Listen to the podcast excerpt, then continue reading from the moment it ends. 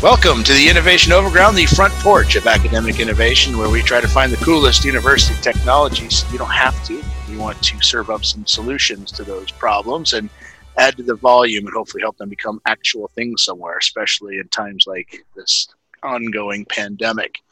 Thank you for joining us. My name is Charlie Litton. I'm joined by Tyler Scher, PhD and science wizard. Hey, Tyler, how are you? Hey, not too bad. How you doing, Charlie? Pretty good pretty good. Uh, and also with us is uh, Joe Runge, Dr. Law Dog, an entrepreneurial werewolf. What's the word, Joe? Hey, Charlie. How you doing? Nice to remotely hear you. Nice to remotely, very nice actually to remotely hear you. Um, any, any other words of wisdom for our audience? Well, while we're reveling in the comfort of uh, of camaraderie, I invite the audience to please rate and review the podcast. Please uh, take a moment to uh, drop us a line. Let us know what in this crazy time you want to see from university innovation. Now more than ever, we need to be innovative and find ways to get through this horrendous circumstance and uh, make life better. Yes, uh, yeah. Where we left off uh, last week, uh, we did talk a little bit about some of the things that University of Nebraska is doing with the COVID nineteen pandemic, and uh, and that was just really tip of the iceberg. We know that universities everywhere are putting a lot to, it, and I thought it'd be good to go over some of those ideas that are going on outside University of Nebraska, at least outside the state. Uh, but before I do that, I wanted just a quick uh, little housekeeping note for our listeners. we are doing this remotely, and so technology might give us some fits, and so please bear with us. The sound quality is probably not the same as you're used to, and um, who knows what sort of chimes and beeps and children might run in. So please forgive us those interruptions. But uh, anyway, all that said, let's let's go over some more of those uh, those COVID nineteen related technologies. Joe, I you were tasked to hunt the interwebs and find things that are going on at some of our universities. What do you got? I think we have to give it a big shout out to the Association of University Technology Managers. Oh, yes. Uh, they have uh, kind of always been, uh, when we started doing this show, one of the first things we do is go to AUTM's online listing and just try to cobble together things that we thought were interesting from there. And so uh, that's really all I did this week is uh, looked at COVID-19 and found a couple of things that I wanted to talk about that came out of AUTM's website. And so uh, we'll include links uh, in the show notes to all of these individual programs associated with what we're talking about here. Um, but the, the focus, I think, uh, on uh, what we're doing for COVID 19 is largely uh, a combination of repurposing existing things and, and finding new opportunities to, to apply interesting technologies.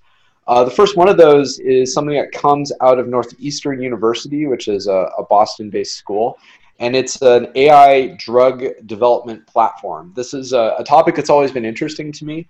Um, you know, we've talked on this show in the past about how it costs uh, 30 quadrillion dollars in order to be able to even make half a drug.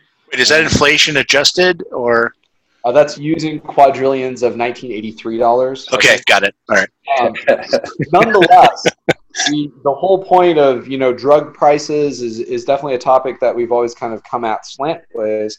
But I do think that one of those real questions is why does it cost so much to, to make drugs and and how can we reinvent the drug discovery process so at least changing the math on that back end so there's not so much uh, expense that needs to be recouped in, in drug costs. Well, I know you're kind of a little tongue in cheek there, but it's no joke that how expensive it is, especially when you factor in the cost of failure. I, I mean, numbers are all over the place, but I've heard one number, uh, like a billion dollars for every new drug. Right, and like you said, Charlie, a lot of the cost is asked to cover the 20 drugs that you know blew up in the uh, runway and the hangar yeah. on the yeah, someone's brain before they're even drugs, and so I think that making smarter drug development is always a topic that's interesting to me. Um, you know, if anyone sort of addresses that, I immediately prick up my ears and go, yes, let's talk more about that.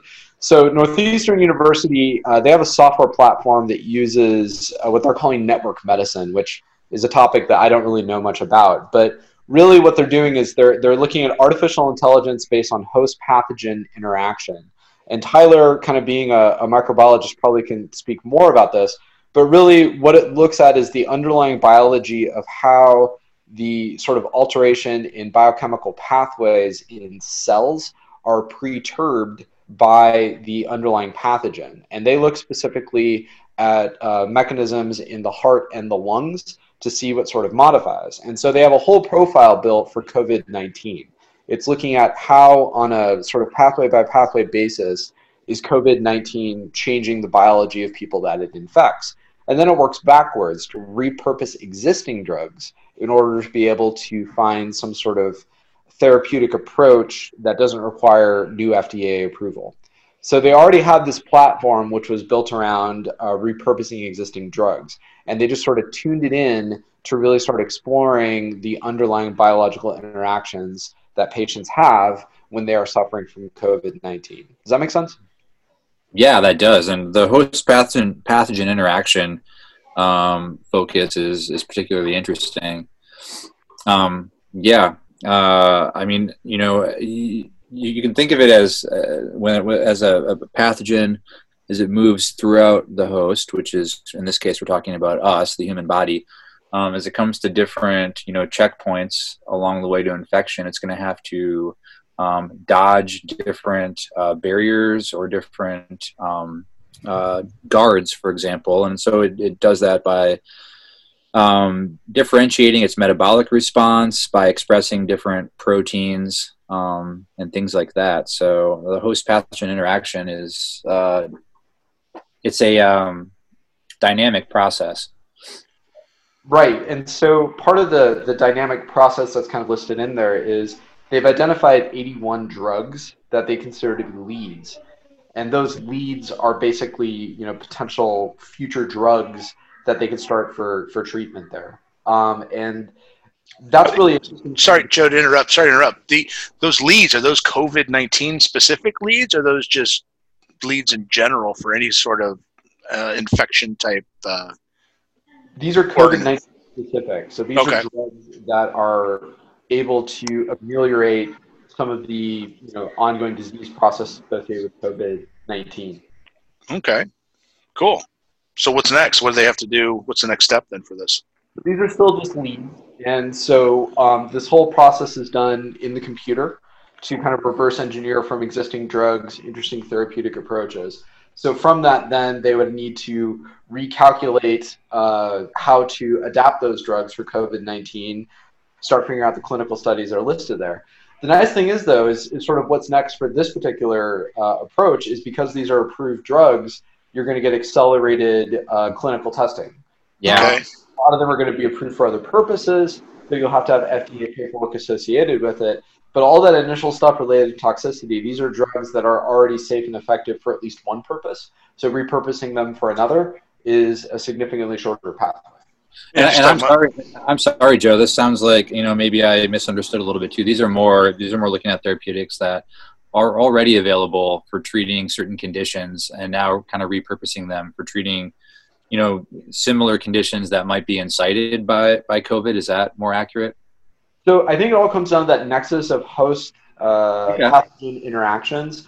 So these are essentially drugs that are related to those pathways, not necessarily related to infections. So yeah. you have to modulate those pathways in order to treat the infection. I think that's the point, or you know, combat infection or whatever. And so the fact that the nexus is human biology is what was really interesting. Now the AI for that, that that's that to me is a really interesting application of AI because you know I remember as a young scientist sitting in to those sort of cancer biology meetings where it's you know SOS interacts with SOS2, which interacts to you know PDX4, which interacts with, and I mean it's just mind numbing. And I remember exactly then thinking, someday I hope I have a podcast where I can talk about computers. I don't want to be. Well, so, well go ahead.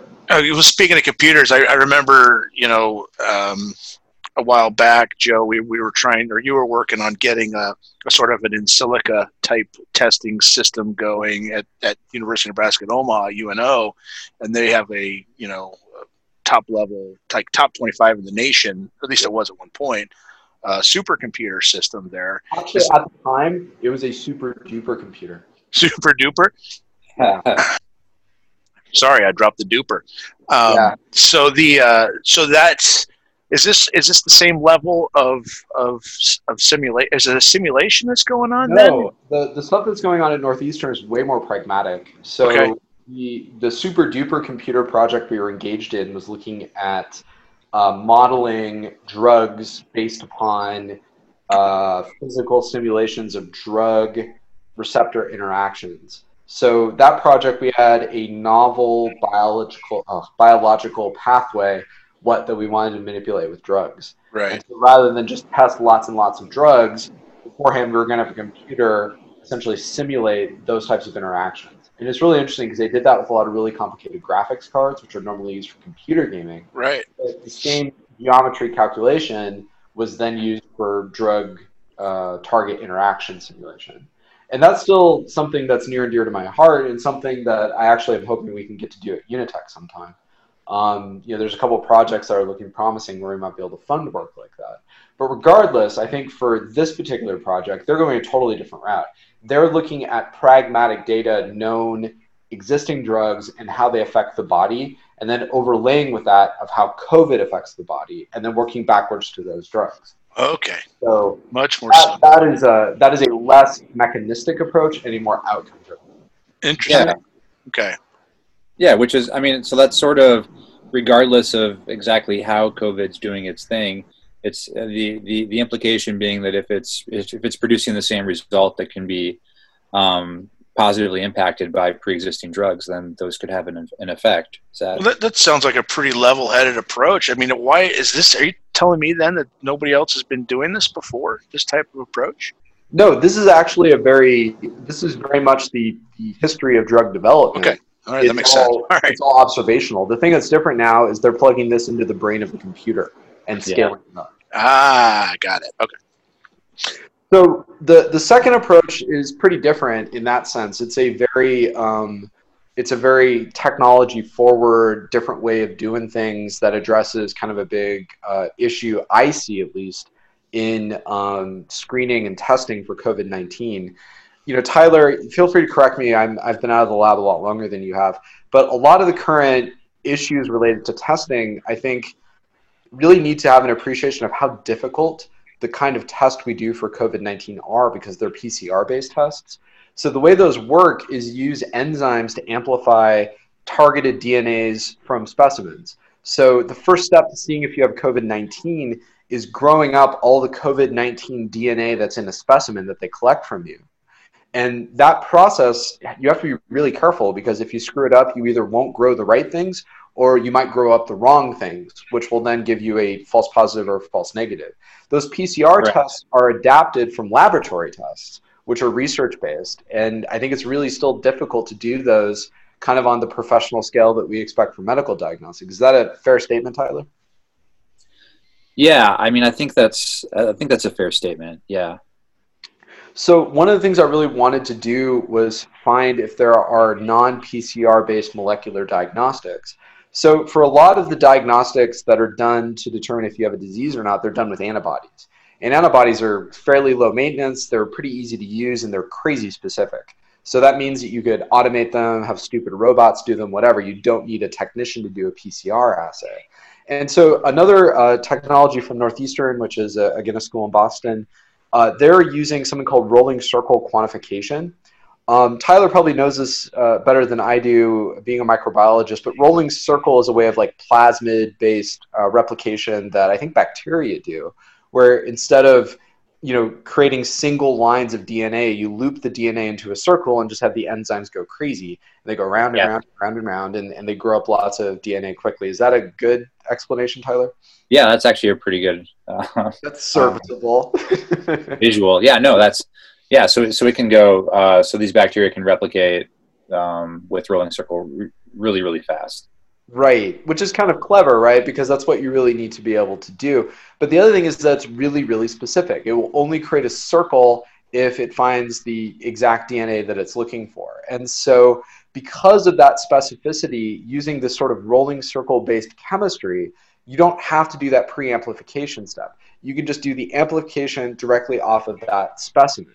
And that makes the technology a little bit more robust than polymerase chain reaction technology, which in order to actually quantify, you have to do that first step of amplification. So this is essentially amplification-free molecular diagnostics that are, are you know, helpful to sort of more rapidly engage in that that diagnosis. And you know, I know that the United States has been seen as falling down by not being able to scale PCR and you know i think ultimately that gets to be a political question. But i do think that one of the things would be interesting to sort of better relate to the public is like pcr assays on scale are really complicated. And to do lots and lots of them with like the level of specificity we are demanding is really really hard. It was a technology that was you know largely a research based technology. And i think it's been hard to get that to adapt to sort of serve as a molecular based diagnostic other chemistry is something that would be really interesting to be able to do. Yeah, Why I just, is it I, so hard? I just add on to that just a little, a tiny caveat that, um, you know, while while it is it is uh, burdensome and it has been it's been difficult for us to be able to make it, you know, uh, uh efficient to be able to do large scale batch testing. Um, I, I think part of the problem has just been, you know, sort of the same fear that we had with with hospital beds and, and, and capacity. I mean, our infrastructure is built on the capacity to do exactly the, the types and the amount of PCR tests that we're used to doing, right? And and no more. Um, and suddenly we're being asked to do a whole lot more. so one question I have, Tyler, you know, I remember, you know, PCR took for freaking ever when I did it in the early aughts, right? Like, I mean, you sort of go in early, start your first run. It would be done like at lunchtime. If you're lucky, you got a second one in to do sort of overnight or whatever. I know it's a lot faster now, but still, like that's just the PCR step. The analysis step two would be like a whole nother level. Is is PCR like comparable in its speed from specimen to information? Is it comparable to like a, an immunoassay, or is it just does it take longer? Yeah, that's a good question. Um, I mean, from from my understanding, the, I mean the the PCR based uh, diagnostics um, that that a lot of the public health labs are running across the country, and, and we're running here um, can can process hundreds or thousands of samples per day and have the results to within uh, you know eight to twelve to at most twenty four hours back to the patients. Um, wow. That is really efficient yeah so it's it's fairly so but but but again we're we've reached basically you know max capacity on being able to run these right and and on top of that um, as we as, as we discussed last week you know we're at max capacity on even being able to manufacture them so so I think the last technology is something that is kind of interesting too, and it, it comes back to a topic that is always interesting on the show, which is CRISPR. So the thing that's important to keep in mind is that CRISPR evolved, uh, evolved as a, a, methodology for bacterial immunology. It was a way in which bacteria could rapidly identify viral DNA and enzymatically chew it up real good. And that same approach would be very effective as a diagnos- diagnostic because you can essentially have the CRISPR find the particular unique elements of the COVID 19 um, uh, genome that are sort of you know proof positive that it's present. Yeah. And so, kind of like the rolling circle quantification, and this is a technology from the University of Connecticut, they are able to do direct amplification from the specimen, so there's no need for that amplification step. And it's highly sensitive because it's this very conserved CRISPR mechanism, uh, the thing that you know bacteria have been doing for you know 20 jillion years and have gotten really efficient at. Um, and the other thing that's nice too is when you do polymerase chain reaction based diagnostics, you have to have primers. So you have to produce these sort of little DNAs that are going to be able to find the flanking segments of DNA. Now, the guides that are used in CRISPR, Tyler, are those relative? Are those simpler than than DNA primers? Because so much of doing good PCR is getting your primers right, right? Yeah, that's correct. Um, I believe they can be shorter sequences, although I think they're fairly they're on maybe the same. You know, they're, they're in the same ballpark. Yeah, that's kind of what I thought too. Because one of the things I talked about for this um, di- this platform, this CRISPR-based uh, diagnostic platform, is that they wouldn't need the same kind of um, primers in order to be able to build it. So I guess the guides are smaller or simpler or something along those lines. The thing that really caught my eye about this and again, uh, just to be clear, this is a CRISPR based diagnostic for viruses general. They've done it with HIV and with SARS, but not with, I believe, COVID 19 specifically. But I mean, COVID 19 and SARS are kind of two peas in a pod, I guess. Um, but the idea is that they were able to identify the presence from as little as one copy of viral DNA and four of viral RNA. I always wonder how Yeah. they quantified that, but that was really impressive. Yeah, I mean, with yeah, with the high fidelity of CRISPR here, I mean, the the analogy or one analogy that comes to mind anyway is, I mean, this is this is now the the, the ability to use CRISPR to detect, you know, a, a viral infection um, is is uh, comparatively the amount of information that you need to detect with CRISPR uh, is is at a is, is at the same scale apart from the amount of of you know blood you would need at a crime scene order to do a DNA positive test or hair. Um, how how that was you know a, a, a, scale, a scale different from from prior to, to any of that DNA technology. Just you know actually needing like like a video recording or you need to you need to see the person. You need to have much more information. Um, I don't know if I'm explaining that very well, but you know th- just the amount of information you need to do an accurate identification with CRISPR is just so much smaller. So I think the takeaway from this is that it's way harder to get away with murder now. So, okay, well, that crosses a few things off my list. Um, so I'm, I'm curious how much time that saves. Then, if you don't need to do the this this amplification part of the of the process, I mean, how much time does that part alone usually take by itself? That'd be a couple hours. Okay. Yeah. So, you know, I think that um, the thing that also to kind of step out of the COVID 19 moment, when reading the, the CRISPR analysis and kind of Tyler's example there, it really made me realize that CRISPR is more than a genome editing tool. It's basically Oh yeah. guided way to find things in DNA. It's like a it's like a Google for genomic information, right? You just format the search, mm-hmm. CRISPR finds it no matter where it is, even if there's not much of it, it just boom, it's there. And I think that you know, applying what was ostensibly a genome editing tool into a molecular diagnostic tool, that's super cool because It is. really shows that this sort of enzymatic driven methodology that was just out there and we were just not clever enough to find until a couple years ago. I mean, um, George Church has has some startups around, you know, environmental surveillance using CRISPR. So, I mean, if these things were fully mature, I mean, theoretically, we could detect coronavirus in a building using CRISPR technology. man. So, okay, I, I know there's a lot of talk about about you know testing for antibodies now to see if now that'd be a good way to test if somebody had it, right? Could could this be applied then to test for antibodies too? Well, actually, this would replace the need to test for antibodies. Antibodies Yeah. test to see if you had an immune reaction to COVID 19 at some point in the past. But Right. if you had a CRISPR test that could be deployed broadly and inexpensively, you would know in real time when someone had CRISPR in their body. Right? But wouldn't but wouldn't it be useful Yeah. though to know right now who maybe had it and didn't even know it? Right. Yeah. Yeah. Yeah. And I'm just saying you could do two different analyses, right? Like the CRISPR test would be like real time. You would be able hmm. to know like a heat map of who's got the coronavirus in whatever your locale is. You overlay that then with your, you know, antibody data, which would then figure out, okay, who has had it, you know, in the past, I don't know, X many months.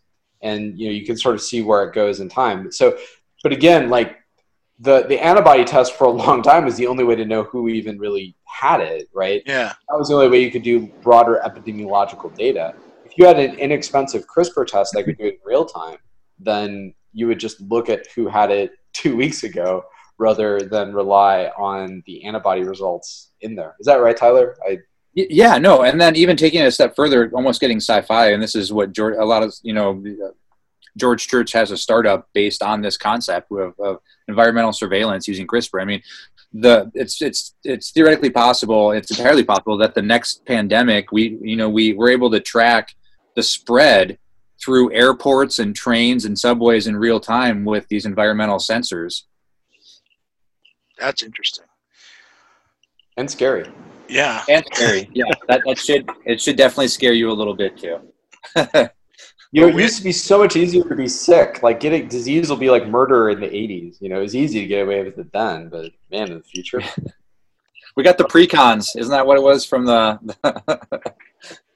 what movie was that again? Where they they're able to to uh, um, arrest people for pre-murder, right? A Minority Oh, yeah. Report. Yeah. Minority Report. Yeah. Um, there's a Philip K. Dick story. Um, all right, I think we've. Uh, I think we're going to run off the rails here pretty soon. So I think it's time to come to ground. Um. Please uh, take a moment to check the show notes. We will have links to the AUTM Marketplace, which is a great resource if you are looking for university innovation, what that you want to license and make a startup around. Uh, these are three great opportunities currently available. Yeah, but Joe. Before I before we sign off, I do want to ask one question. What was next for that um, that CRISPR technology? Um, what's what's it going to take to get that thing out there? So, with any diagnostic platform, you need to be able to not just show sensitivity and specificity, but you also have to be able to produce it to scale and show it works every single time. So, um, there's a lot of ways they could definitely go with it. But if we wanted to register it with the FDA, they're going to need a large uh, biobank of people that they know have and have not already had the disease and do a blind test on that. Otherwise, they're going to have to do a big prospective clinical study, uh, which would basically be almost like a drug test but instead of checking the efficacy of the drug, they would look to see the accuracy and reliability of the diagnostic platform. Okay, so that sounds like that's quite a ways out then. Yes, that would be a while to get it through FDA. There are currently abbreviated FDA processes given that we're in a crisis, so maybe they could take advantage of one of those. Okay, okay. all right, thank you. Um, I do. Uh, I want to thank our sponsors, UNeMed, the Tech Transfer and Commercialization Office for the University of Nebraska, and the, uh, the University of Nebraska Medical Center and the University of Nebraska at Omaha. I do want to thank KVNO Studios, who usually let us use their facilities. Um, so, uh, and also UNeTech, our tech transfer um, incubator. Our- what are we calling that? Research, whatever. Yep, Yeah, that thing. All right. So for we do Tyler, it, we do it. yes, for Tyler Sharon, Joe Runge, I'm Charlie Litton saying thank you and join us every Monday on UNeMed's Innovation Overground.